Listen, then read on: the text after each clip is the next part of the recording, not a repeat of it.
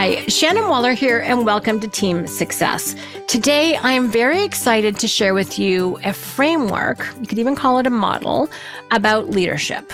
And I'm kind of excited because I've had this in my mind for a long time. I've drawn the kind of a triangle shape on paper, but until recently, I didn't have the insight to think of what it actually meant. And I've been finding it really useful because I'm coaching someone on developing their leadership capabilities. And it kind of struck me that there are three key elements to what's important. So of course, I want to share this with you. So what the heck are the three key elements?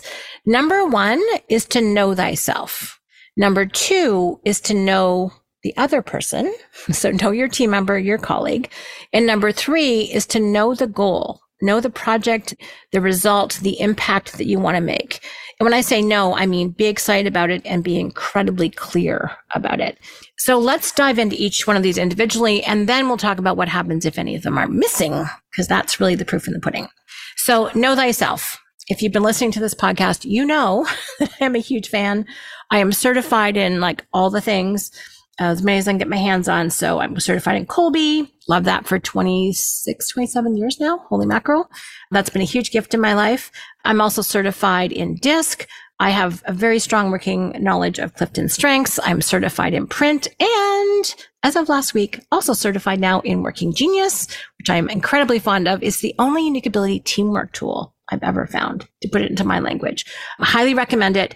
And just to give you a little context about Working Genius, it is 20% a personality profile and 80% a productivity tool. How much do you love that? It is 10 minutes and $25. And seriously, it may not even take you 10 minutes. It's designed to be simple. It's designed to be effective. It identifies your working genius, identifies your working competency and your working frustration. So it's definitely in that personality heart realm in terms of what you care about, but it educates your teamwork incredibly well. And what is fun for you, the parts of a project that you love doing. So it's widget, which describes the whole stages of a project. You know, wonder is asking the big questions. Invention is coming up with ideas to answer those questions. Discernment is figuring out which of these ideas should we actually take action on, which ones make sense, and which ones are practical and strategic. Galvanizing, getting people to take action and rallied around this idea enablement, supporting people to get what they need to be able to do their portion of it. And finally, tenacity, getting that sucker across the finish line, getting it done. So obviously there's a few other dimensions that are really, really fun to learn about at the certification and good to practice. But this whole idea of what are the stages of a process and where do you fit? Where do you want to do it? What gives you energy is incredibly insightful. Great take on unique ability. And then how you do each of your two favorites is of course all of the other tools that I just mentioned. So I'm finding that one incredibly useful, integrative, fascinating, all the things. It explains so much, especially meetings. They have a whole section on meetings on how to make meetings better. It's worth it for that alone. it's so good. So this is all in the context of know thyself. Obviously, it also applies to knowing the other person with whom you work, which means you have to be interested. There's a mindset shift here. If you have the assumption that everyone is basically the same and that your success is not because of your own innate capabilities or strengths, but really it's because just of what you've learned, you're really focused only on the cognitive. And that if other people aren't doing it, it's because they're not applying themselves well enough. They're not smart enough. They're kind of just a not so smart version of you. Right. And then you get super frustrated because you think everyone should be able to do it the same. Now, the more I've learned about strengths and capabilities, non strengths, I'm just incredibly aware that people are very uniquely constructed. Everyone is unique, including you.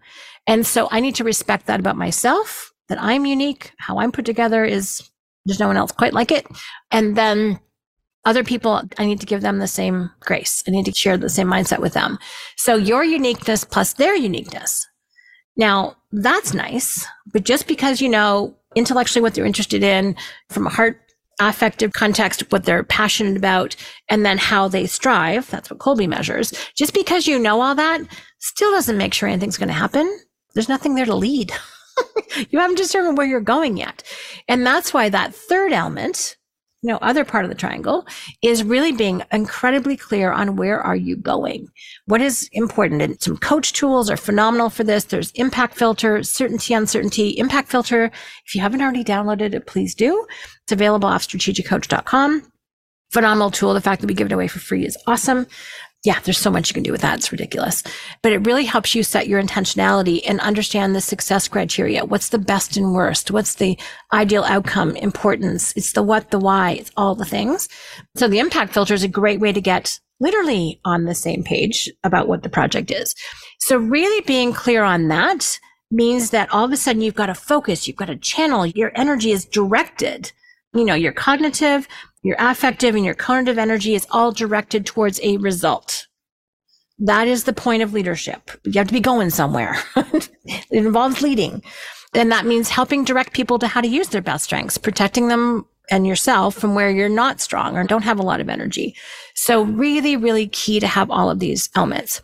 So let's talk about what happens if you are missing any of these. So if you don't know yourself very well, you're probably going to surprise yourself. And well, my personal rule is I trust people to the degree that I think they know themselves. If someone doesn't know themselves, they're incredibly unpredictable to me. They don't know what they're going to do. So how do I know what they're going to do? And if someone says, Oh, you know, I'm not the right person for you, guess what? I believe them. I don't try and convince them differently. I don't try and cajole them personally or professionally. It's like, oh, you know yourself. I trust you. If someone says I'm dishonest, I'm like, I believe you. I trust that you're dishonest. That works, right? I'm kind of making light of it, but it's such a key point. People who know themselves are trustworthy to a degree, even if you know what not to trust them for. I think that's vital. So if you don't know yourself, it's going to be very challenging to find the uniqueness of anybody else, even if you're brilliant at being super clear on the goal, but you're missing that insight into yourself or other people. I don't see, frankly, how you can be an effective leader, at least over time. You might, for one project, you might get some wins because you're super smart or you're really capable on the tactical side. But unless you know how to engage people's, again, mental, emotional, and conative energy, striving energy, I don't see how you can be successful over the long term. So that's why that's key. You know, if you know yourself and you know the goal, but you don't know or care about the other person, hard to engage them. If you're not clear on the end result, you're just mulling around. You're not actually doing anything. You might, by the way, really enjoy it because you like the other person, but you're not going to be directing those energies or talents towards an impactful outcome. And that again is not a good sign of leadership. And I do see this. I see people who don't know themselves well, don't know their team well, and then are really fuzzy on the end result and all nice, good people, but completely ineffective. And it's annoying. As someone who's committed to, you know, teamwork and productivity, and that's my passion, it's like, oh, I hate seeing that. So anyway, I've been finding this framework, this structure, which is not complicated. It's not a complex structure, but there is still a lot of depth to it. Having said that, because knowing yourself, that's a lifelong passion. Understanding other people, ditto. Getting skilled at getting very clear on the end result that you're striving for also is a skill to keep developing. All of these things you can get endlessly better at. Doesn't mean you're not good already, but you can always maximize and get better. So I don't think this is static. I think this expands and grows, especially in different types of situations with different types of challenges, different types of projects, all of the things. So I've been having fun using it with my team, my team leaders, you know, sharing this with other people. And they're like, oh, yeah, this really seems to make sense. I'm like, mm-hmm, me too. So I want you to go test it, try it, experiment with it, reflect back on your own experience. If a project went well, were these elements in place or not? And then if project did not go well, were one of these elements missing? what have you learned? Sometimes we learn about ourselves by things that did not work. And I think that's an excellent source of learning. Our tool called the Experience Transformer is based on a mindset about the greatest teacher are actually those things that did not go according to plan versus the things that did. We don't always learn that much when things go as we expected because we already had it in our head. We learn a lot about ourselves, about other people, about how clear we were on the goal when things did not work. And that wakes us up and we can use that as Dan Sullivan says, intense negative energy. We can use it to whine and complain and be reactive, or we can use it for learning and growth and development.